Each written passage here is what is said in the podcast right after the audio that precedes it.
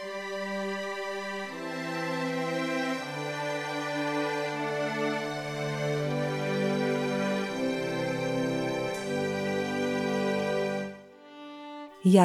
Bán Ježišové podobenstvá Kristové podobenstvá sú perlou nielen svetovej biblickej štilistiky, ale aj svetovej literatúry a zostanú vzorom po stránke obsahovej i formálnej. Sú to obrazy zo života alebo prírody, ktoré Ježiš Kristus použil na zobrazenie alebo vysvetlenie nadprirodzenej pravdy – sú ako zrkadlá, v ktorých vidíme Božiu pravdu tak, ako je a pomocou ktorých začíname chápať pravý zmysel pravdy, ktorá je ináč ťažko zrozumiteľná. Preto aj Matúš píše, toto všetko hovoril Ježiš zástupom v podobenstvách. Bez podobenstva im nehovoril nič, aby sa splnilo, čo predpovedal prorok. Otvorím svoje ústa v podobenstvách Vyrozprávam, čo bolo skryté od stvorenia sveta. Matúš 13, 34, 35 pre porovnanie Žalm 78, 2. Ak nám teda Kristové podobenstva podávajú pravdu, bolo by škodou, ak by sme ich nepoznali. Vyučovací cyklus Ježišové podobenstva Jaroslava Bána je rozdelený do 18 podobenstiev – pre vás, milí poslucháči, ktorí ich budete počúvať v podaní autora, nech padnú do dobrej zeme. Matúš 13, 8 Milí poslucháči a priatelia Rádia Pokoj, pozývame vás počúvať vzdelávací cyklus Jaroslava Bána o podobenstvách. Dnes si môžete vypočuť v poradí 7. podobenstvo o vlečnej sieti. Prajeme vám ničím nerušený a požehnaný čas.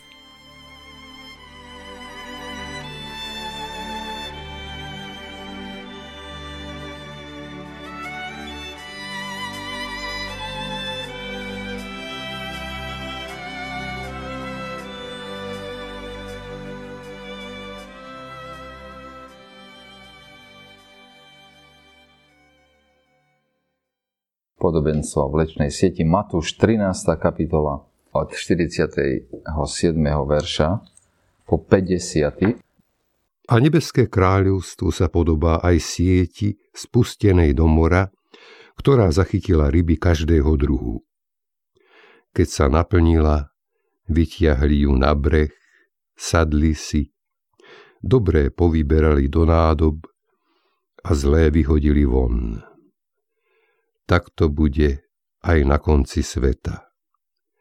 Výjdú anieli, oddelia zlých od spravodlivých a uvrhnú ich do ohnivej pece. Tam bude plač a škrípanie zubami. A teda posledné zo siedmých podobenstiev pána Ježiša o nebeskom kráľovstve, ktoré ako celok zaznamenáva evangelista Matúš, je to podobenstvo o veľkom oddelení na konci vekov a súčasne je to veľké varovanie o existencii pekla. Ako miesto plaču a škrípania zubami. To je vlastne v tom podobenstve. Samozrejme, že zdá sa nám zvláštne, že také slova o pekle počúvame priamo z úst pána Ježíša Krista. Pána Ježíša nespájame často s peklom, však nie. A my ho nespájame často s peklom tak, ako by sme mali. On však hovoril viac na tému pekla, ako na tému lásky. Zaujímavé. A povedal o pekle viacej ako všetci ostatní biblickí kazatelia doby písania písma. V predchádzajúcich podobenstvách, to siate semeno, kúkol, horičné zrno, kvás, poklad, perly, pán Ježiš vysvetlil povahu kráľovstva, povie moc kráľovstva a hodnotu kráľovstva. My sme to aj tak preberali. A teraz eh, sme vedení ku vyvrcholeniu posolstva o kráľovstve popisom princípov konca vekov a skutočnosti posledného súdu. My sme už hovorili o tom súdnom dni minule však ale tam sme čítali detaily toho, aké sú kritéria súdu. Teraz tu nie sú detaily. Toto podobenstvo, čo sme hovorili minule, pán Ježiš o kozloch a ovciach, tak pán Ježiš povedal oveľa pozdejšie. Toto, toto je oveľa skôr. A tak tu ide iba o princípoch konca vekov a o skutočnosti posledného súdu. A, ale je to naliehavé varovanie, že celý svet je vlečený ku brehu väčšnosti, kde sa udeje väčšie oddelenie zatratených od vykúpených. Pričom zatratení skončia hrôze väčšného ohňa v pekle. Poďme sa pozrieť na to naše podobenstvo, o čom vlastne, aké tam skutočnosti sú. Nebeské kráľovstvo, alebo opäť je nebeské kráľovstvo podobné sieti. Roháček dodáva vlečnú sieť, vy máte nejaký iný preklad? Sieť. Ale tam v skutočnosti, v tej pôvodine, je iné slovo ako tá normálna sieť. Pre, tých, čo počúvali eh, pána Ježiša, lovenie ryb bol známy obraz. S najväčšou pravdepodobnosťou pán Ježiš toto hovorí na brehu Genezáreckého jazera. Tak to bolo hlavný zdroj, zdroj obživy pre väčšinu z ľudí, čo to počúvali, dennodennou aktivitou, obživou. A takže on veľmi, oni veľmi jasne chápali, o čom hovoril. V podstate aj vtedy, a dostáva sa to aj do písma, poznáme tri spôsoby rybolovu ktoré sa stále až do dnešného dňa používajú na brehu v Galilejskom mori. O prvom spôsobe chytania rýb sa dozvedáme z Matúša 17, tej kapitoly. A pán Ježiš tam v súvislosti s platením dane, keď sa ho pýtajú, že jak je to s platením dane, povie Petrovi, choď ku moru a hoď udicu, to je citát. Prvú rybu, ktorá sa chytí, vezmi, otvor jej ústa a nájdeš tam peniaz. Vezmi ten peniaz a daj im ho za mňa a za seba. Jedna ryba sa chytila na udicu. Doslova do písmena chytanie ryb na udicu s háčikom z návnadou. Neviem presne, ak ten háčik vyzeral, keďže nemali takú technológiu takej tvrdej ocele, jak to máme dneska, ale nejako to vyriešili.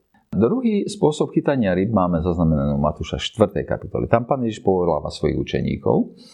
Išiel po Galickom mori a uvidel bratov Andreja a Petra, ako hádzali siete do mora. A tam je použité slovo siete, ktoré znamená takú okrúhlu sieť, veľkú, jak sa zmestí povedzme do tohoto veľkého priestoru. Tá sa hodila do vody, rozťahla sa najprv a hodila do vody, keďže okraje boli okraje tej siete boli zaťažené záťažou, tak ona pekne krásne okraje padali dole, hej, a všetko, čo bolo v tom priestore, kde bola hodená tá sieť, tak sa vlastne... Áno, na konci zaťahli slučku, áno, presne tak. Pri správnom hodení dopadla na vodu ako veľký kruh a pri poklese smerom dole zachytila všetky ryby, ktoré boli pod ňou. Množstvo chytených rýb bolo dané tým, koľko bolo tých rýb v tom priestore, kde bola tá sieť hodená. Po zmrtvých staní pána Ježiša sa dozvedáme o prípade, že učeníci lovili celú noc a nič nechytili. Tak pán Ježiš, ale pán Ježiš mal sonár, ten vedel, že kde sú ryby. My keď sme tam boli prvýkrát na tom, na tom mieste, kde sa to stalo, tak tam je veľmi zaujímavá situácia, pretože tam steka teplá voda z tých kopcov do jazera. A učeníci vedeli, že ryby musia byť v teplej vode. A oni neboli tam. Oni boli na pravo od lode. To znamená, že oni boli tej studenej vode. A oni celú noc lovili a pán Ježiš mal správny sonár, takže že vedel, že hoďte túto a keď ju hodili a ťahali von, nevládali vyťahnuť pre množstvo rýb a my čítame, že tam bolo 153 veľkých rýb. Áno. A v našom podobenstve ale máme inú sieť. Je tu reč o veľmi, veľmi, veľmi veľkej siete. A slovo, ktoré je tam použité, a ktoré brat Druhaček preklada, že vlečná sieť, bola dlhá aj pol kilometra. Jeden koniec tejto veľkej siete bol upevnený k pobrežiu a druhý koniec ťahala loď. A spodok tej siete bol zaťažený, čiže ona bola akože dole. Ona sa úplne otvorila a tá loď urobila taký kruh. Loď išla od brehu dookola a vrátila sa naspäť na to isté miesto. Inými slovami, keďže spodok tej siete mal závažia, sieť zapadla až na dno tak, že sieť prechádzala morom ako vertikálna stena, ktorá zachytávala úplne všetko, čo bolo v mori. Keď tá loď urobila tento kruh, takto dokola a spojila tú sieť tam, kde začala, hej, tak všetko vnútri tej velikánskej siete s obvodom pol kilometra sa nakoniec vytiahlo na breh. To prvé, čo vidíme, je, že ten obraz vlečnej siete nám má pomôcť pochopiť dve veci. Prvou je obrovská veľkosť tej siete, to je prvá. Tá druhá skutočnosť je fakt, že sieť vyloví z mora úplne všetko, živé aj mŕtve. Proste oni to dotiahli všetko na breh. Ten obraz nebeského kráľovstva podobnému ticho sa pohybujúcej veľkej vlečnej sieti je úžasný. Tá sieť sa pohybuje po celom svete. Je fakticky neviditeľná, či nerozoznateľná pre ľudí okolo nej. Ak sa dotkne ryba takej sieti, tak obyčajne sa od nej odrazí a pláva si opačným smerom posunie sa od niečo ďalej a naďalej sa zdá, jej zdá, že má slobodu. Že veci okolo nej sú úplne v rovnakej poriadke, keď sa dotkla tej siete. Tej, tá siete ešte vôbec nič nehrozí. A ľudia žijú v tomto svete a predstavujú si, že sú slobodní, pohybujú sa, plnia si svoje vlastné túžby, idú sem a tá, s malým uvedomovaním si, že sieť je bližšie a bližšie. A že v skutočnosti už na ňu mnohokrát narazili. Ľudia plávajú v domnelej slobode širokého, hlbokého mora života, nevediac, že neviditeľné línie súdu sú bližšie a bližšie. To je obraz. A za každým, keď sa dotýkajú siete, pohybujú sa o niečo ďalej. A opäť sa dotýkajú siete a pohybujú sa zase o niečo ďalej, až napokon si uvedomujú, že sa pohybujú už iba smerom k brehu. A potom brehu väčšnosti. A potom sa obyčajne divoko snažia dostať na šíre more, hoci v skutočnosti sú znova a znova vlečení ku brehu, aby v posledných šialených premetoch, jak tá ryba, házania sa, vstúpili do tichej smrti. To je obraz. To je fantastický obraz. Tá vlečná sieť. Človek nemusí vnímať skutočnosť kráľovstva. Nemusí vedieť, ako sa Pán Boh pohybuje vo svete. Ale on sa pohybuje. Tá sieť sa blíži ku brehom väčšnosti. A ľudia veľmi často, keď sa dotýkajú, keď sa stretávajú s Evangelium Ježiša Krista, alebo sa stretávajú s tým, že im niekto hovorí o Bohu o hrozbe posledného súdu, odrazia sa od tej siete ako tie ryby. A zdá sa im, že predsa len majú ešte slobody. A že tej slobody je plno. Žiaden problém. Ale skôr či neskôr je človek späť v tej istej sieti, pretože nakoniec žiadnej slobody niet. Až sa neúprostne každý jeden z nás pohybujeme smerom ku brehu väčšnosti, k nevyhnutnému súdu. Všetci ľudia sú nakoniec zhromaždení v sieti. Kráľovstvo, nebeské kráľovstvo, nakoniec pohltí každého a Boh so svojimi anielmi bude oddelovať. Tak to je prvý obraz. Všimnite si, ten obraz je fantastický. Vlečná sieť. Ten druhý obraz v našom podobenstve je oddelenie zlých od dobrých. Okrem toho obrazu vlečnej siete, naše podobenstvo obsahuje aj druhý veľmi dôležitý obraz. Oddelenie. Čítame, že keď bola sieť naplnená, vyťahli na breh a sadnúci zobrali čo dobre do nádob a čo zlé vyhádzali von. A tak bude pri skonaní sveta. Výjdu anieli a oddelia zlých spomedzi spravodlivých. Keď je vlečná sieť so všetkým, čo je v nej na brehu, začína veľmi starostlivý, trpezlivý, neuponáhľaný, presný, vedomý proces delenia dobrého od zlého. To je to, čo to, to delenie predstavuje. Úplne rovnako postupovali tí rybári. Ten obraz je krásny, jednoducho. Tí rybári mali všetko v siete, to, to už tam nemali kde uísť. Jednoducho tá sieť bola blízko, závažia boli úplne na zemi, Tie ryby sa tam mohli hádzať čokoľvek, ale postupne oni si ich e, ako dostali na breh. Mali menší, menší, a obyčajne urobili na brehu taký zárez, ryby tam museli prísť, oni si ich tam vyberali a postupne a starostlivo, trpezlivo, neuponáhľanie, presne vyberajú dobré ryby a vkladajú do nádob a obyčajne z vodou, aby udržali ryby pri živote oveľa dlhšie, alebo aby to, to meso bolo použiteľné. Naopak zle boli vyhodené, vyhodené späť do mora. Ten obraz delenia je veľmi jasný. I hneď nasleduje aj výklad toho podobenstva. Tak bude pri skonaní sveta. To je to, čo naše podobenstvo hovorí. Tak bude pri skonaní sveta.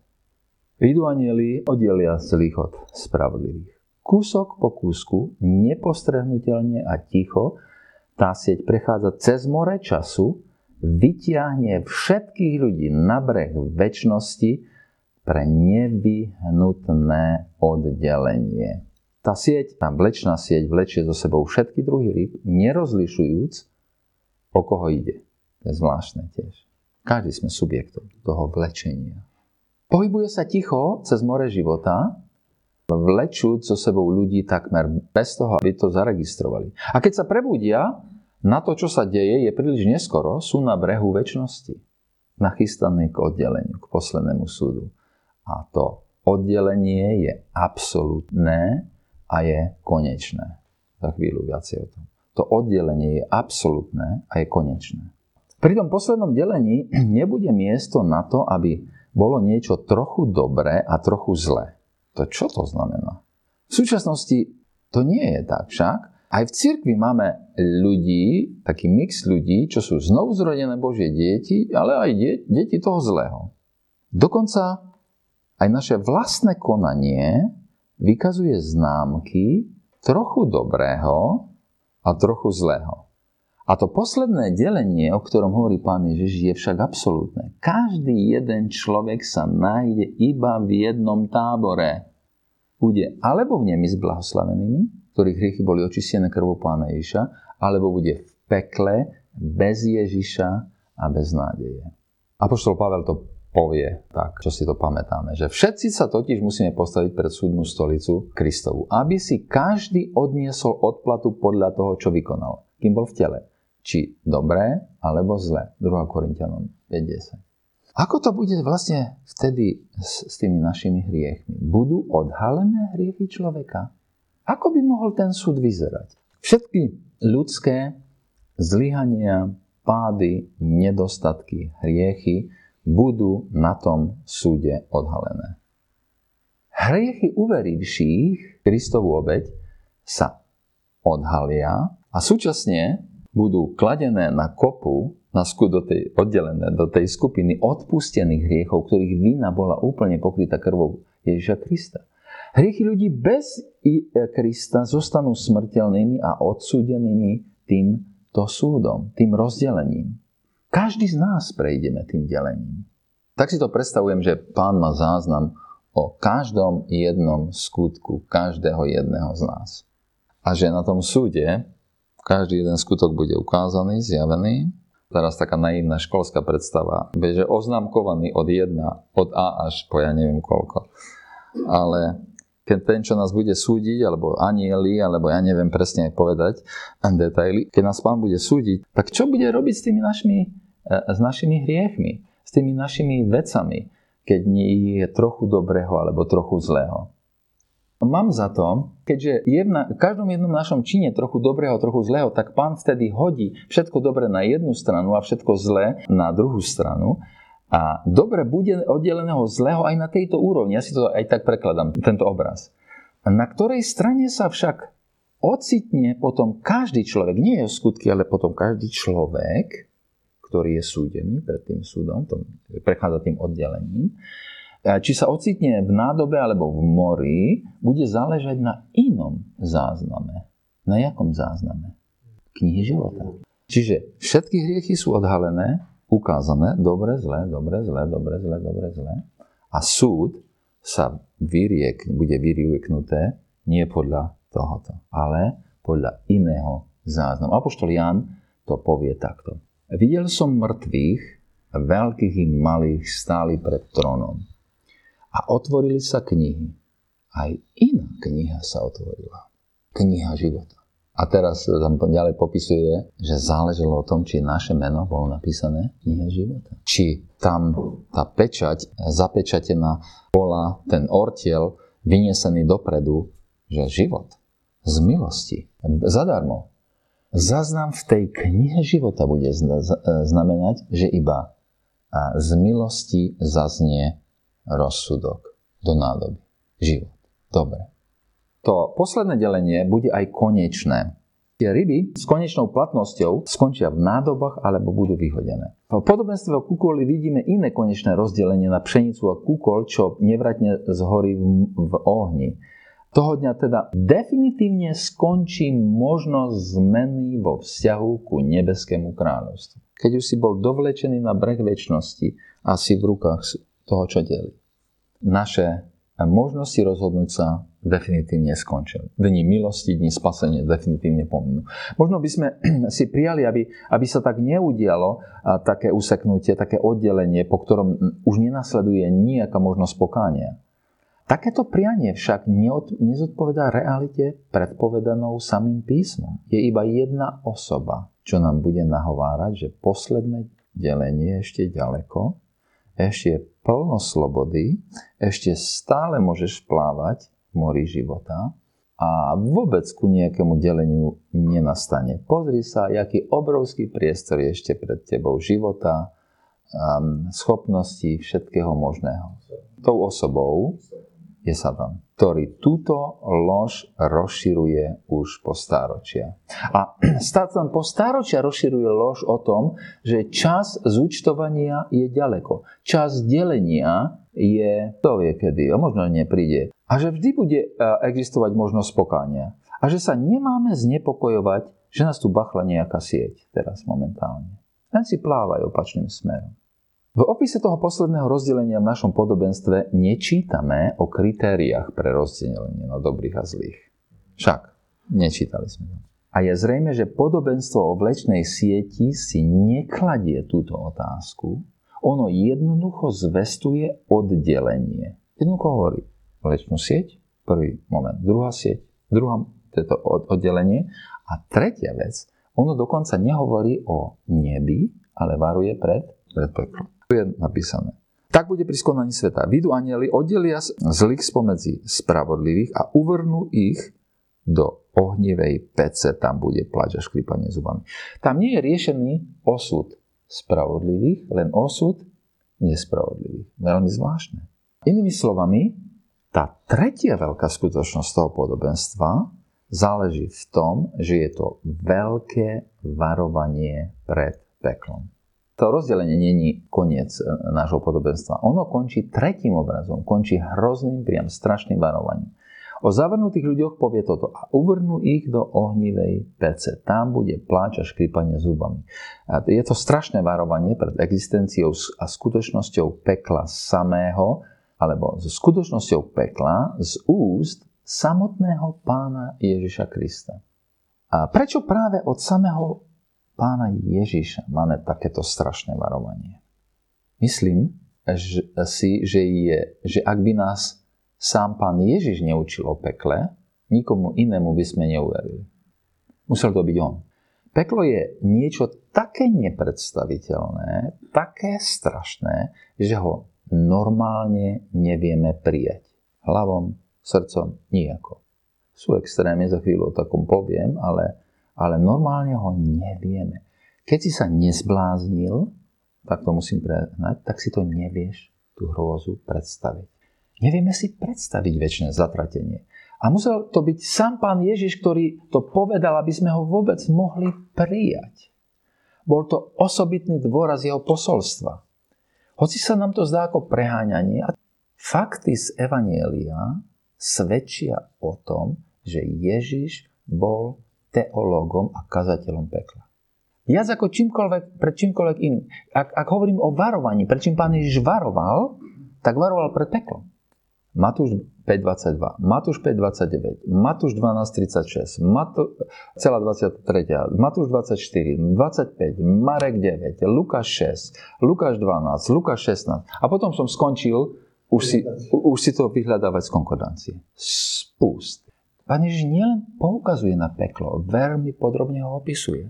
Hovorí, že to miesto väčšného utrpenia, Lukáš 16.33, miesto neuhasiteľného ohňa, Marek 9.43, miesto, kde červ neumiera a kde ľudia budú plakať a škrípať zubami v úzkosti, Matúš 13.42, miesto, odkiaľ nie je návratu, ani na varovanie milovaných, podobenstvo o bohačovi Lazarovi.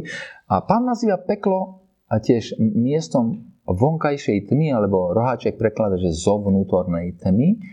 A, a porovnáva ho s Gehenou, Matúš 10.28, čo bolo skládkou odpadu mimo Jeruzalema, kde sa spalovali odpaly, odpadky a to väčšine horelo, smrdelo a súčasne panovala tam hniloba a hnus. Pán Ježiš hovorí o pekle viac, ako hovorí o nebi a opisuje ho živšie. Pán Ježiš vedel, veril a varoval pred touto absolútnou pekelnou realitou. A Ježiš musí hovoriť o pekle, pretože to je osud, ktorý čaká všetkých ľudí, čo sú mimo Neho. Kvôli Adamovho hriechu sme všetci vinní a zaslúžime si Boží väčší trest. A na rozdiel od všeobecnej viery, že peklo nie je iba miesto, kde Pán Boh posiela tých, čo boli zvlášť zlí. Peklo je totiž naša predvolená destinácia. To je tam, kde, kde chceme ísť. Alebo to je naša voľba normálne, bez, bez, bez pomoci. Áno. Potrebujeme záchranu, lebo ináč sme odsúdení. Človek má dve možnosti. Zostať v skazenosti a byť na veky potrestaný, alebo byť podriedený spasiteľovi a prijať dár jeho kúpenia. Týmto dvom možnostiam o pekle sa človek strašne bráni. Moderný človek nechce akceptovať skutočnosť pekla a má niekoľko dôležitých úvodzovkách problémov s existenciou pekla, alebo to, čo pán Ježiš hovorí. Prvým problémom je samotná definícia pekla, pretože v originálnych jazykoch Biblie je niekoľko slov, ktoré, ktoré sú moderným slovom prekladané peklo. Ak som spomínal, čo všetko peklo je, tak oni však ani neviete, čo to je peklo. Tak existuje či neexistuje? Neboj sa, existuje. Stačí jeden popis, že tam bude väčšie klípanie zubami pláče skrúplenie zivami. A to je jedno, že sú to tri alebo n hrozných opisov pekla, proste tento, tá hroza je zjavná. Druhým problémom je vraj v úvodzovkách, či je existencia pekla zlučiteľná so spravodlivosťou. Tretím je zas, či je peklo zlučiteľné s Božím milosrdenstvom. Najmä tak, ako je vyjadrované v písme. Pravda, ktorá dovoluje človeku prijať spravodlivosť pekla, je naopak nesporná istota dobroty Boha. Peklo je zlučiteľné e, so spravodlivosťou a peklo je aj zlučiteľné s Božím milosrdenstvom ponúkaným Pánu Ježišovi. Zatiaľ, čo, e, čo pre nás je ťažké pochopiť realitu pekla, Pán Ježiš s prebodnutými rukami na kríži, aby sme sa tam nedostali do toho pekla. Si naopak zasluhuje našu úplnú dôveru. Jeho dobrotivosť, jeho láska nás núti, aby sme sa nakoniec nemuseli strachovať peklom, ale dívať sa s nádejou na kríž. Dostal som sa ku takej strašnej výpovedi jednej raperky. Ja to meno nepoznám, ale to nič neznamená. Veľmi úspešná. Ja také ani nikdy nepočúvam, aby som počúval tých, eh, tie škaredé tieto. Tak eh, neuveriteľne úspešná. No čo by ste ešte chceli dosiahnuť? No a ešte by som chcela zomrieť. Ešte by ste chcela zomrieť? To sa dočkáte. Nie, ale ja sa chcem tako zomrieť. Ja chcem, by som chcela, ako, mňa už teraz len zaujíma a zomrieť. Prečo vás zaujíma zomrieť? Chcem byť v pekle. V pekle to musí byť zábava.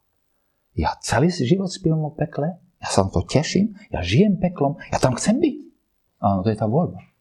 Peklo ako voľba nemusí byť takáto strašná, takáto proste krajná, totálne mimo normálne spektrum toho, čo ľudia si predstavujú, je obyčajne oveľa, oveľa sofistikovanejšia, skrytá.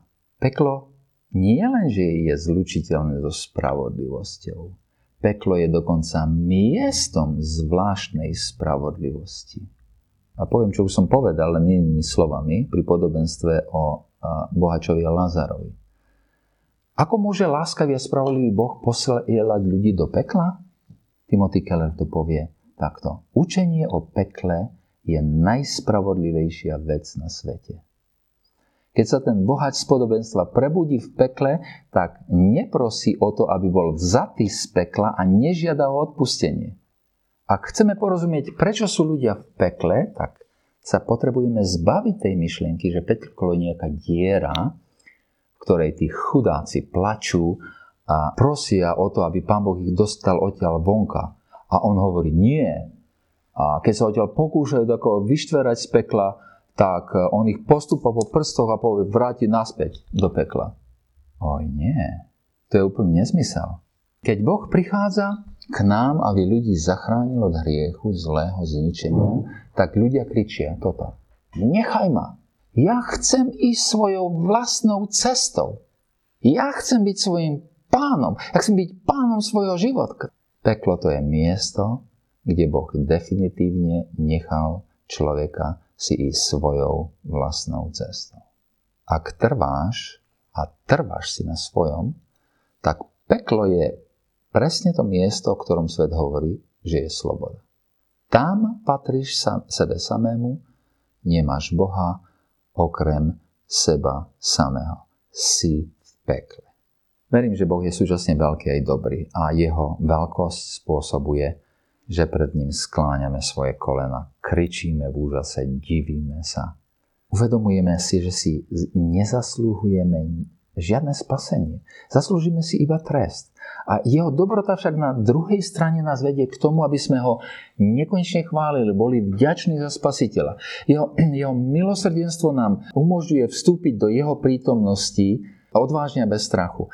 Pretože je dobrý, pretože s ním a spravodlivý, s ním mám, a, a, môžem mať s ním vzťah ako dieťa, čo je drahé, milované, vytrhnuté s plameňou v pekla. V pánu Ježišovi je to možné. Hovorím o spravodlivosti pekla. Alebo zlučiteľnosti pekla so spravodlivosťou.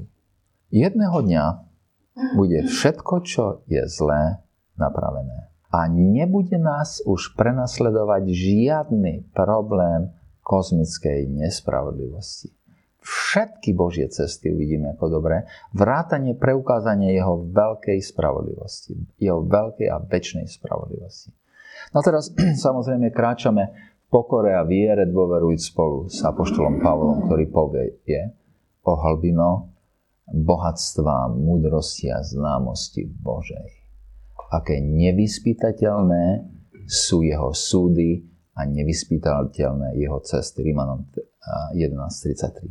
Záverom, čo povedať. Predstavme si na chvíľu, že Biblia by nám nič nepovedala o pekle.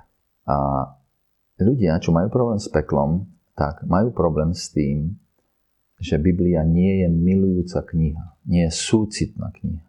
Urobilo by to Bibliu, keby nás nevarovala pred peklom. Urobilo by, to Bibliu skutočne viac milujúcou alebo súcitnou?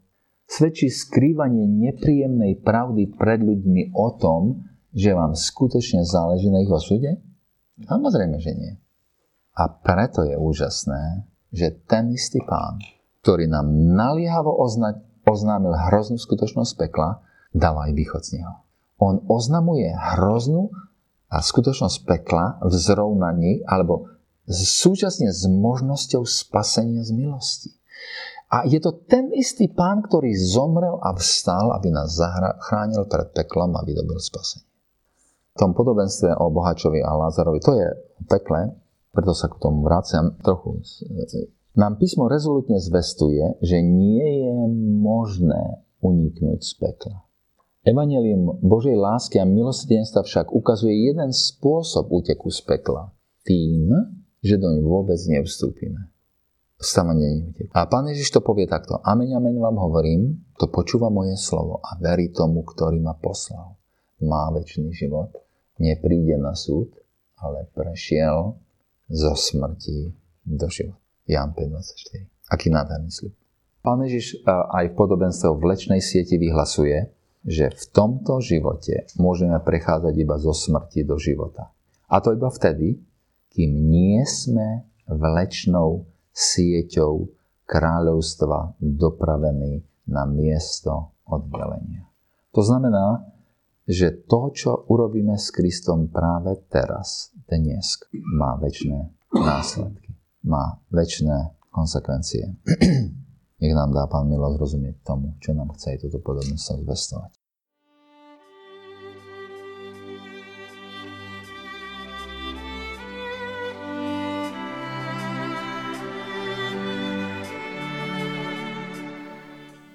Počúvali sme vzdelávací cyklus Jaroslava Bána o podobenstvách. Zajtra v rovnakom vysielacom čase vás pozývame vypočuť si podobenstvo o zlých vinohradníkoch. So žehnaním a vďakou sa lúčime s vami, milí poslucháči. Do počutia.